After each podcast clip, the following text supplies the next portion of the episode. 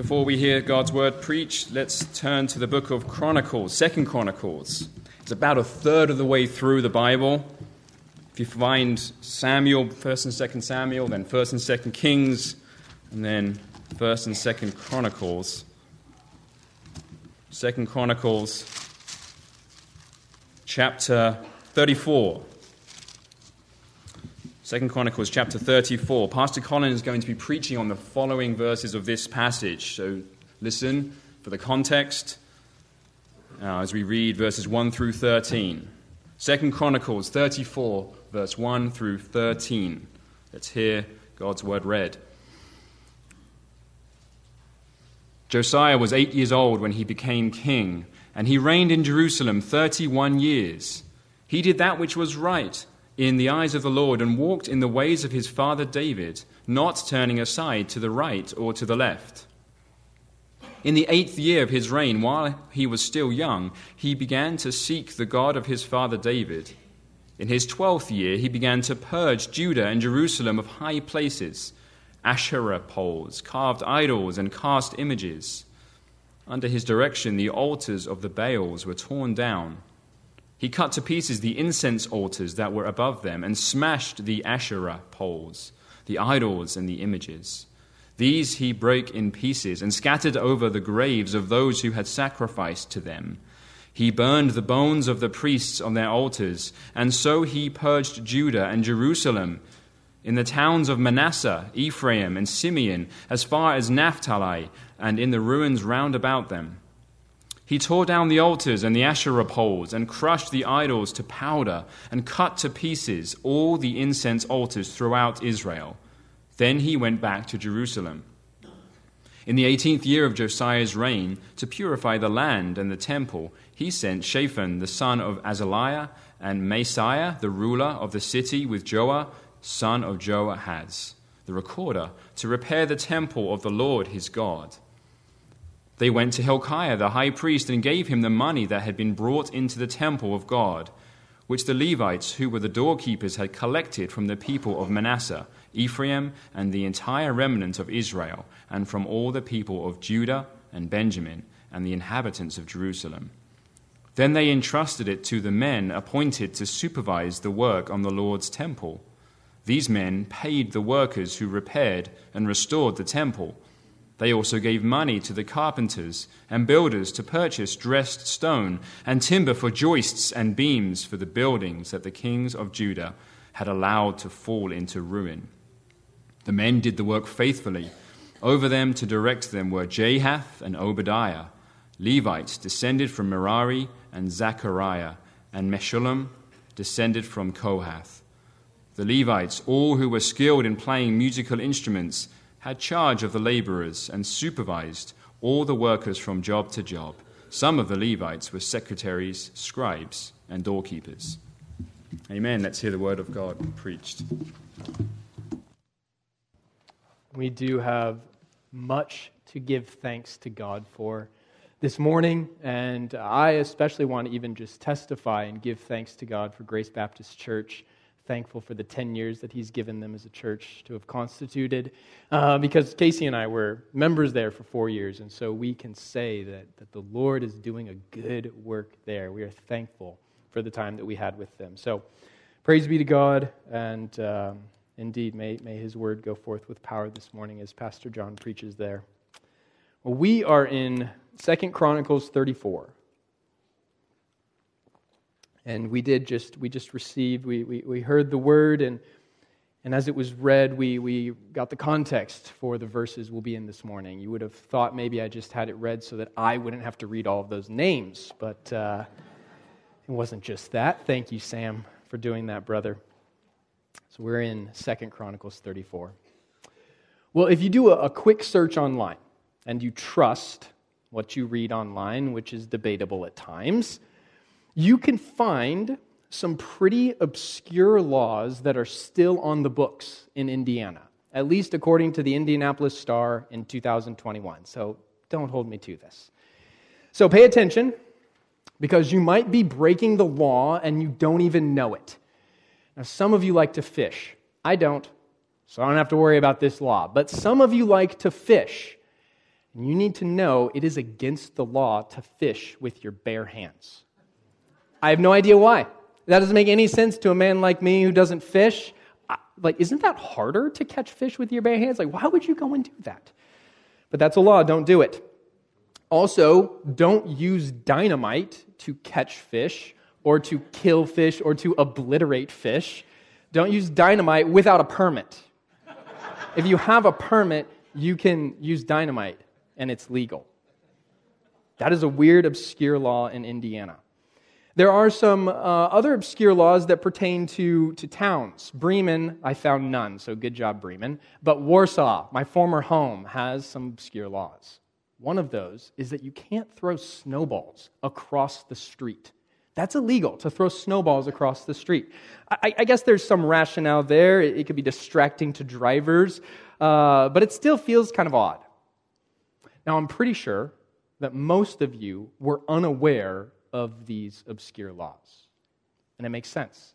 These are not laws that we are thinking about on a regular basis. I am not going around trying to catch fish with my hands. I'm not bringing dynamite to the, the local fishing site to blow up fish.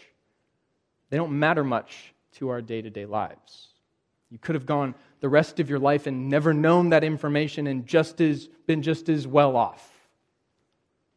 But what if these laws did matter to us? What if they were of great consequence, life and death laws? What then if you didn't know those laws? That's a more disconcerting thought. That is a more troubling thought. We chuckle at these obscure laws because we don't really need to know them. But knowing laws that could impact our lives immensely, that's no laughing matter. Well, Israel needed to know God's laws. And as we're going to see in our passage this morning, they didn't. Israel didn't know God's laws because Israel didn't have God's word. And we're going to see this morning how Israel responded when God's word was rediscovered when God's word was found once more.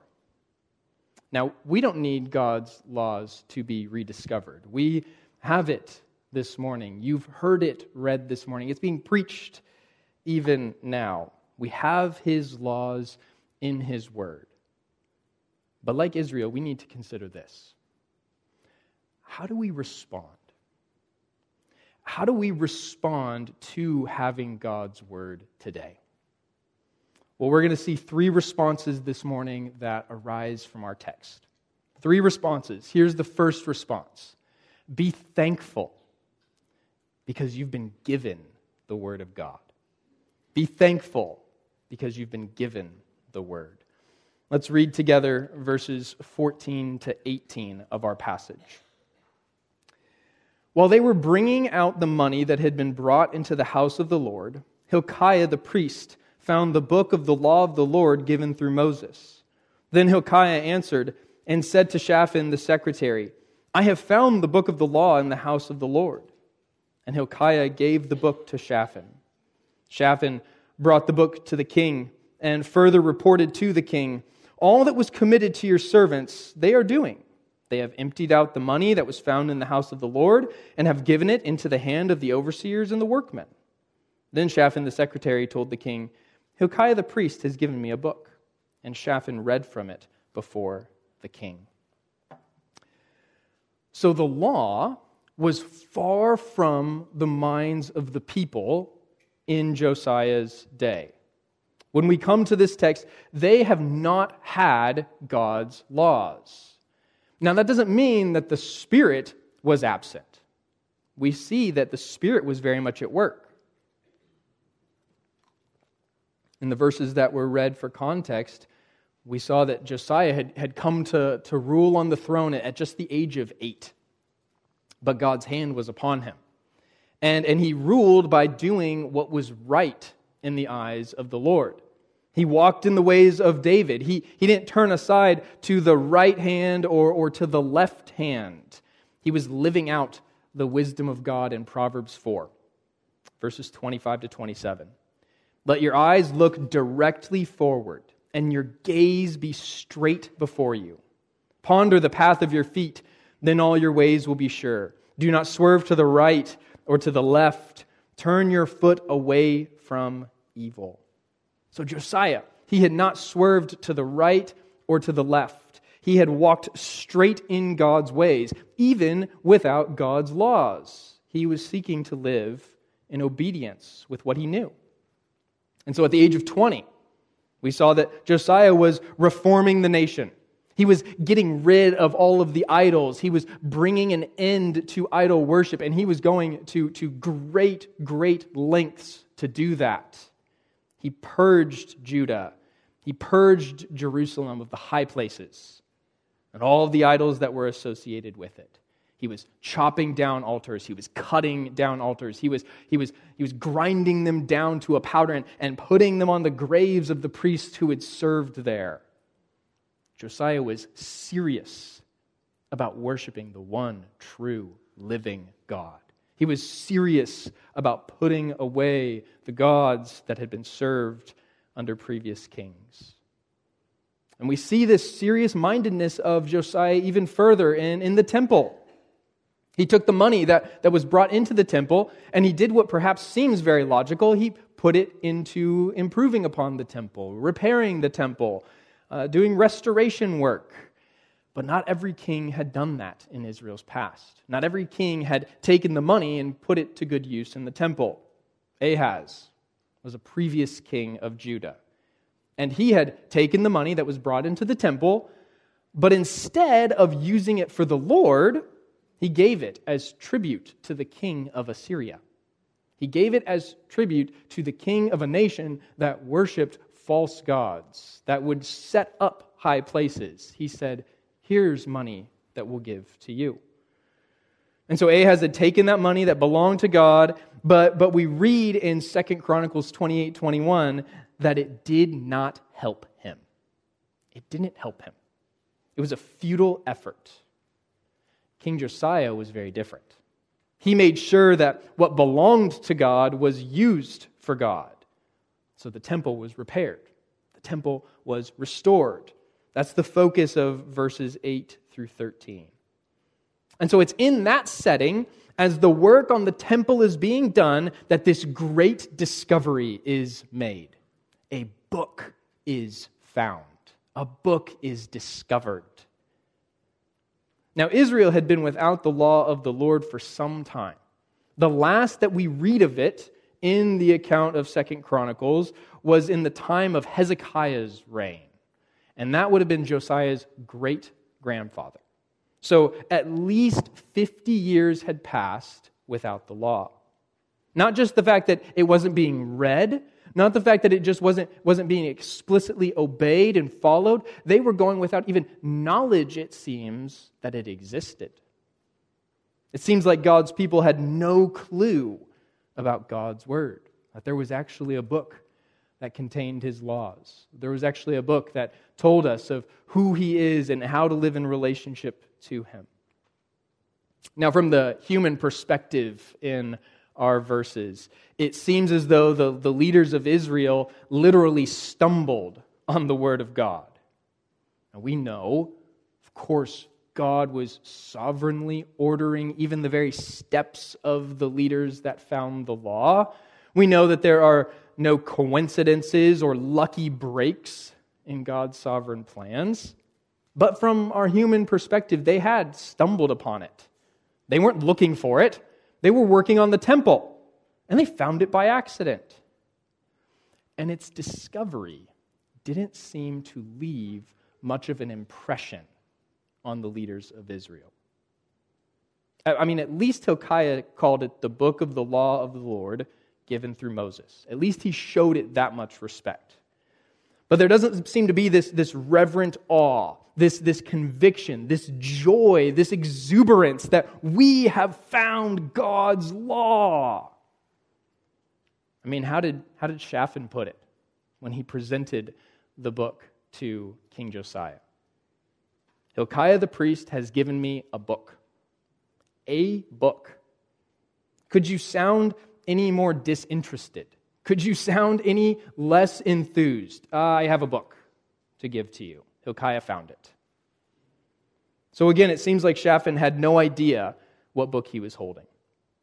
Not the book, not this book, not God's book, a book. And, and just when Shaphan came to give his report to the king, when he did that, he didn't make the discovery of this book top priority. He explained everything else that had been going on. The work is progressing as you had hoped. Let me give an update on that. The money has been going as it should be going. Oh, by the way, here's a book. Let me add in that last detail. Wouldn't you want to lead with that bit of information? Wouldn't you be bursting with excitement and passion and enthusiasm? We have God's message to us. God has spoken to us. We have all that God has said here about Himself and about how to relate to Him. It's good, it's beautiful, it's right, it's true. Here it is, I have it. This changes everything. Josiah, let me read it to you. I have to read it to you. But that's not the response. That's not the response that we read of. Instead, here's a book. How often do we give the same treatment to God's word? Here's a book. We may not, we may not say it as Shaphan did, but are we any more enthused about it than he was? Are we any more impassioned? We have God's word. So be thankful. Be thankful that you've been given the word.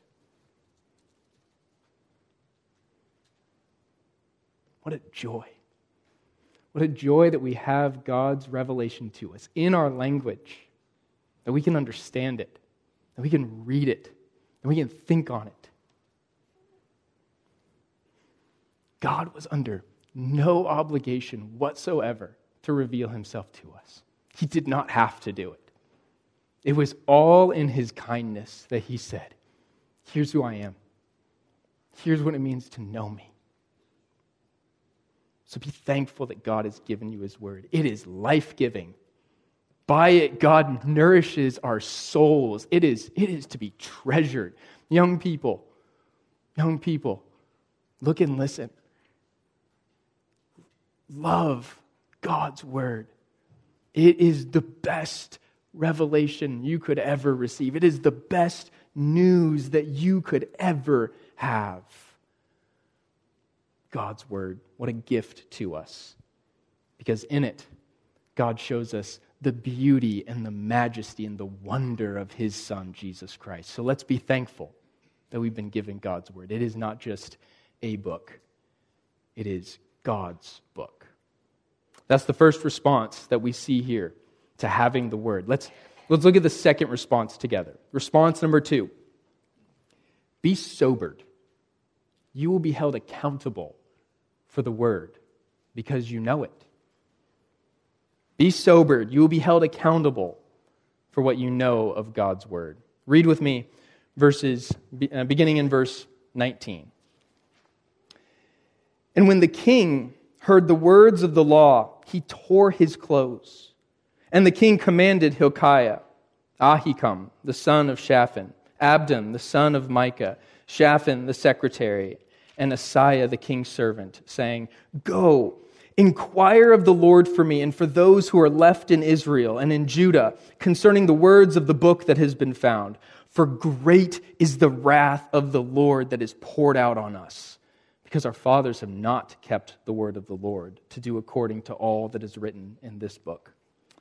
So Hilkiah and those whom the priest had sent went to Huldah the prophetess, the wife of Shallum, the son of Tokhath, son of Hasrah, keeper of the wardrobe. Now she lived in Jerusalem in the second quarter, and spoke to her to that effect. And she said to them, Thus says the Lord, the God of Israel Tell the man who sent you to me, Thus says the Lord Behold, I will bring disaster upon this place and upon its inhabitants, all the curses that are written in the book that was read before the king of Judah because they have forsaken me and have made offerings to other gods, that they might provoke me to anger with all the words of their hands.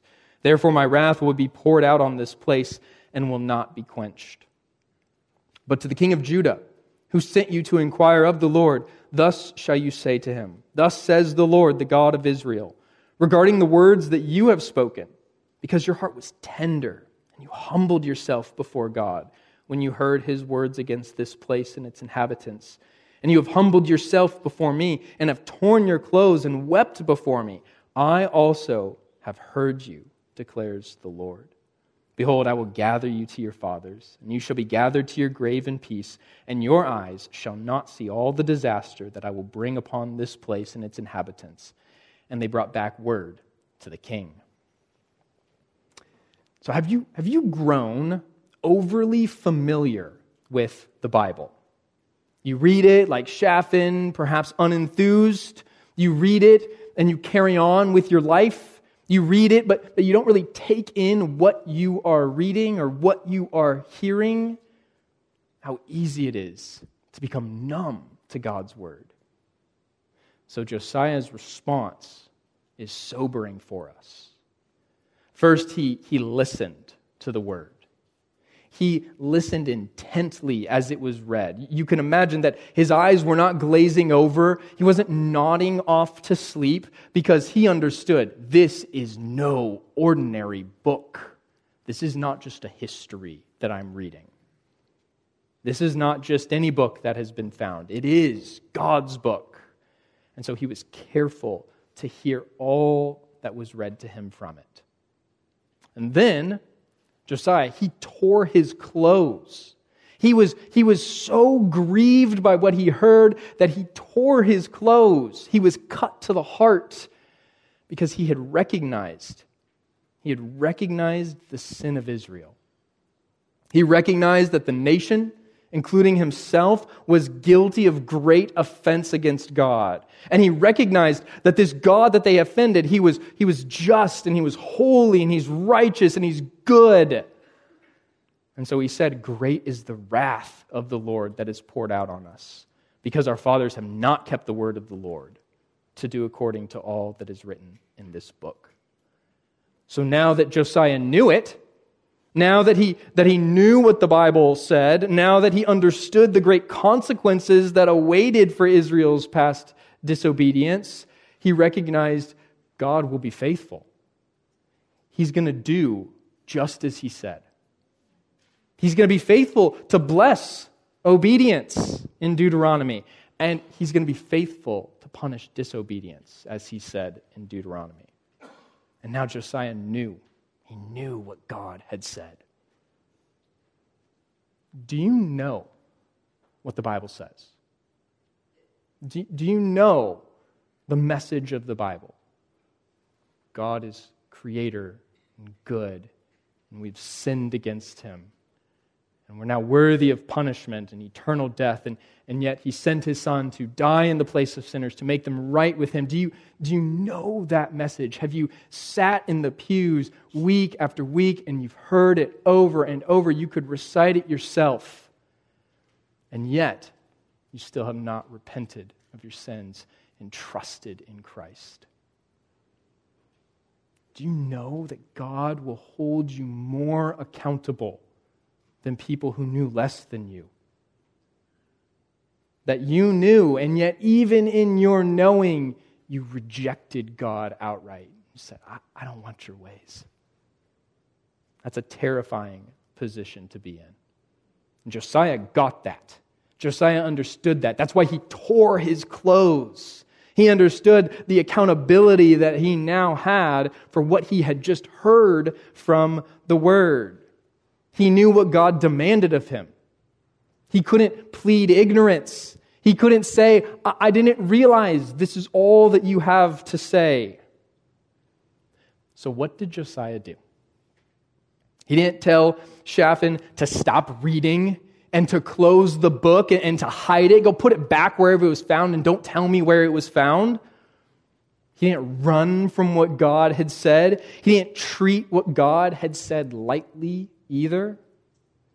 He didn't shrug his shoulders and just go back to his business as the king, whatever business that might be.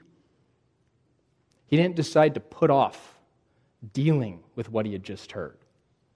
he immediately turned to the Lord with a humble, contrite heart. He turned to God, and God heard him.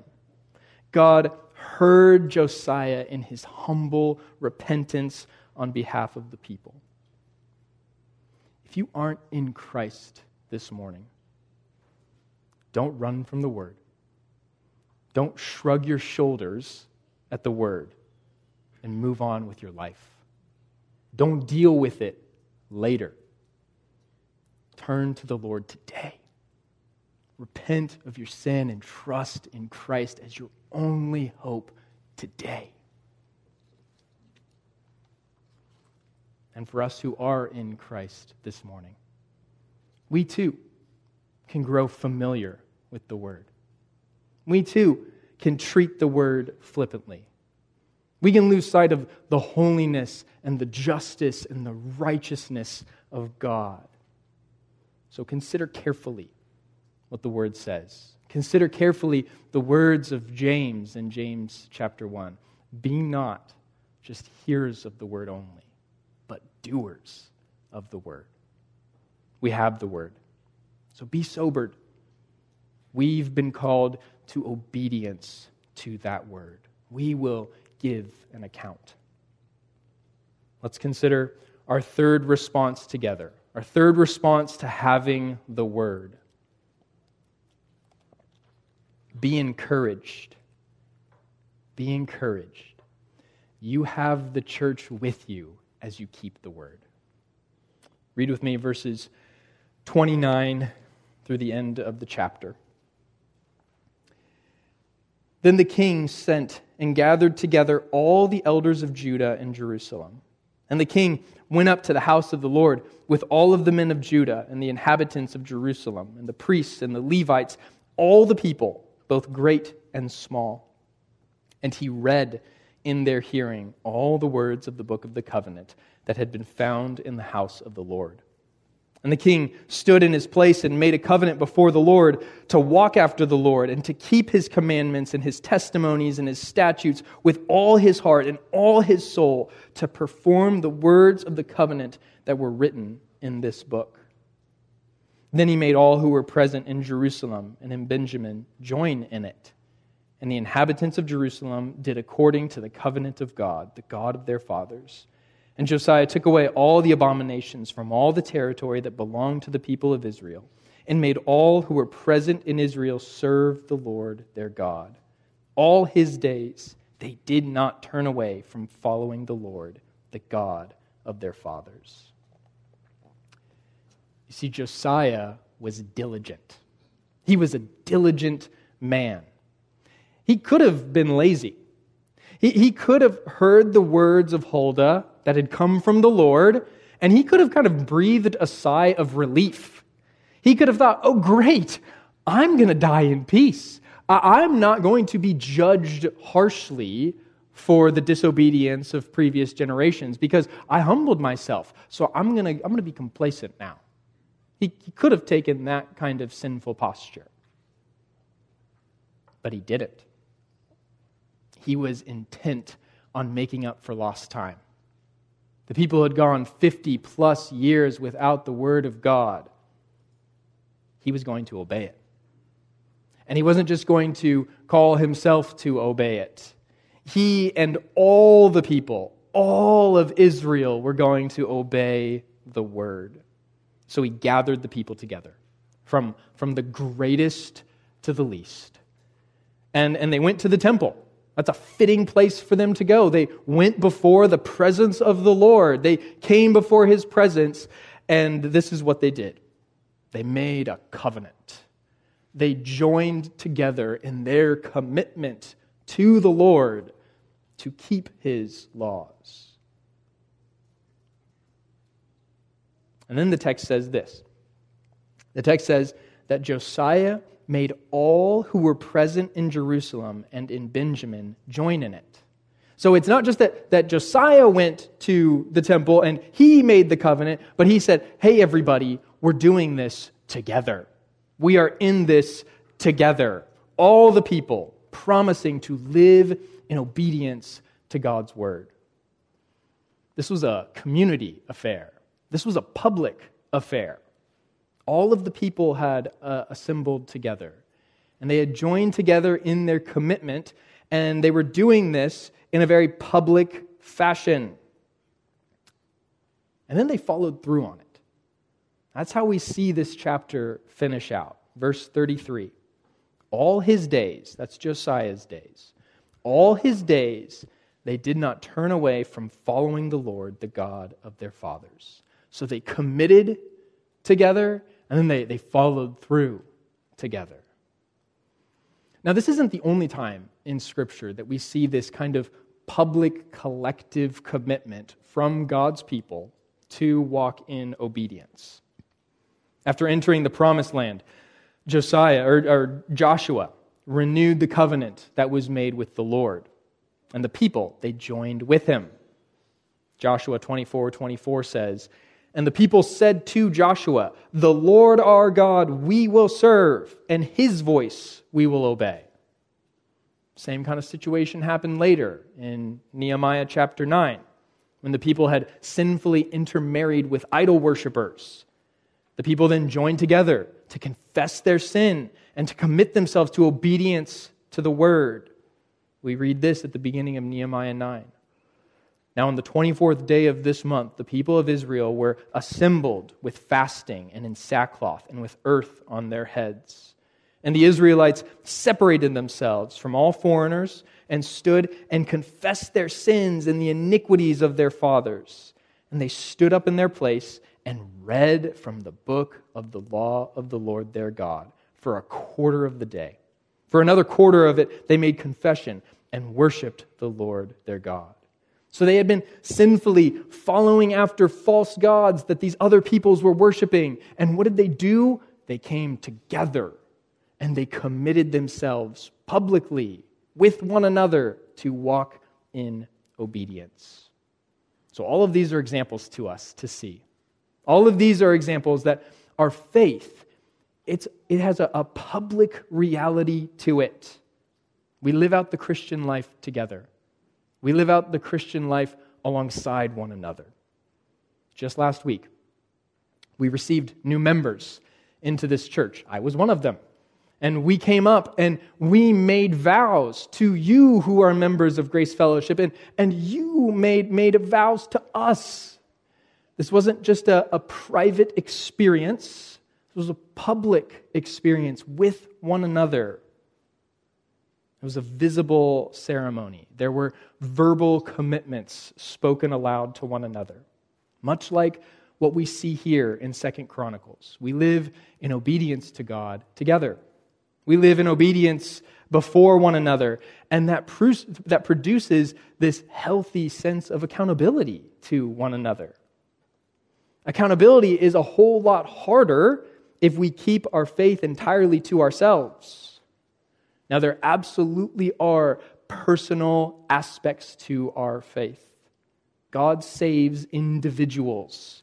God knows us not just collectively, He knows us individually. There are personal elements to our faith that get worked out in, in private ways. It is good for us to spend time alone with the Lord. But sometimes those private aspects of our faith are emphasized to the neglect of the public aspects. And so this, this passage here in, in Second Chronicles, it pushes back against the notion that my faith is just between me and God. It pushes back on that. And that's something of a radical idea in our world today. So much of life can be spent in isolation from others. That's to our detriment. God has gifted us not just with Himself, but with one another. Journeying together on our way to eternity with the Lord, it's a privilege that we get together. So let's not shy away from each other. Let's not make our faith solely between ourselves and God. We've been joined together as a body. Let's keep moving toward one another. Let's fight the urge to, to turn in on ourselves. Let's fight the urge to keep our faith private. Let's be encouraged. We have one another as we keep the word. Well, we've been given a, a compelling example in Josiah this morning. An example of how we ought to respond to having the word. Let's be thankful. We've been given the word. Let's be sobered. We're going to be held accountable for what we know of the word. Let's be encouraged. We have one another as we keep the word.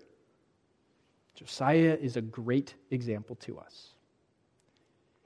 But one greater than Josiah has come. One greater than Josiah has come. And he too gathers us around the word. And just like Josiah did with the people of Israel, Jesus Christ in Luke 4, he gathers us around the word, and like Josiah, he reads from it. He stood up and he read from the word in the hearing of all. Then he closed it. And sitting down in Luke 4, Jesus said, Today, this scripture has been fulfilled in your hearing. This word, rediscovered by Josiah, given to us, was fulfilled in Christ. Josiah had gathered the people around the word, and they had covenanted together, they'd read from it, that they might obey. Jesus gathers us around the word. He read from it, and then he did obey. No doubt about it. Not maybe, not attempted, he did. Josiah made a, a covenant between Israel and the Lord. This covenant to walk after the Lord, this covenant to keep his commandments and his testimonies and his statutes with all their hearts and all their souls. It was a covenant to obey. And then you read on, not much farther, and Israel, like us, failed. Failed to obey. But Jesus Christ didn't. He obeyed in every way. He walked with his Father. He kept his commandments and his testimonies and his statutes, and he kept them with all his heart, with all his soul. He was not divided in any way in that. And then he carried a cross up a hill, beaten, mocked, crucified. And he died the death of a criminal. He was condemned as one who had broken every commandment of the Lord. And though he himself had broken none, he died in the place of those who had. Scriptures say that he was given a grave with the wicked. He himself had committed no wickedness. He died for wicked criminals such as us criminals with sinful hearts who had broken the Lord's commandments. This is Jesus Christ. And he is far greater than an example to us as Josiah is here in Second Chronicles. He's our Savior. He's our Lord. He didn't just show us the way of salvation. He is the author of our salvation, and He is the perfecter of our salvation. What He starts, He finishes that good work in us. So the next time that you read the word and you are burdened by, by just how far short you fall in keeping that word, you read it and you think, so often I don't keep it as I should. Remember not just your example in Josiah, remember your Savior in Jesus Christ. He perfectly kept it for you. And by his Spirit, if you are in him, he is growing you in his grace. He is enabling you more and more to keep it. That is our great Savior. And so we say together, not to us, but to your name be the glory. Let's pray. Heavenly Father, what a Savior you have given to us. We thank you, Father, that we know of him because you have given us your word. We pray, Lord, that you would make us to be a people who cherish it, who love to read of it, who are growing in grace as we do. We pray, Lord, that you would make us to be a thankful people, to be a sober people, and to be an encouraged people. Help us in this journey together. to love each other, to invest in each other, to be public in how we live out our faith. We can't do this in our own strength. We can do nothing in our own strength. And so we pray that your Spirit would meet us, that your Spirit would be at work in our midst. You've said in your word that He indeed dwells in us, that He dwells among us. And so we pray that, that He would do that work of growing us. We pray all of this in Christ's name. Amen.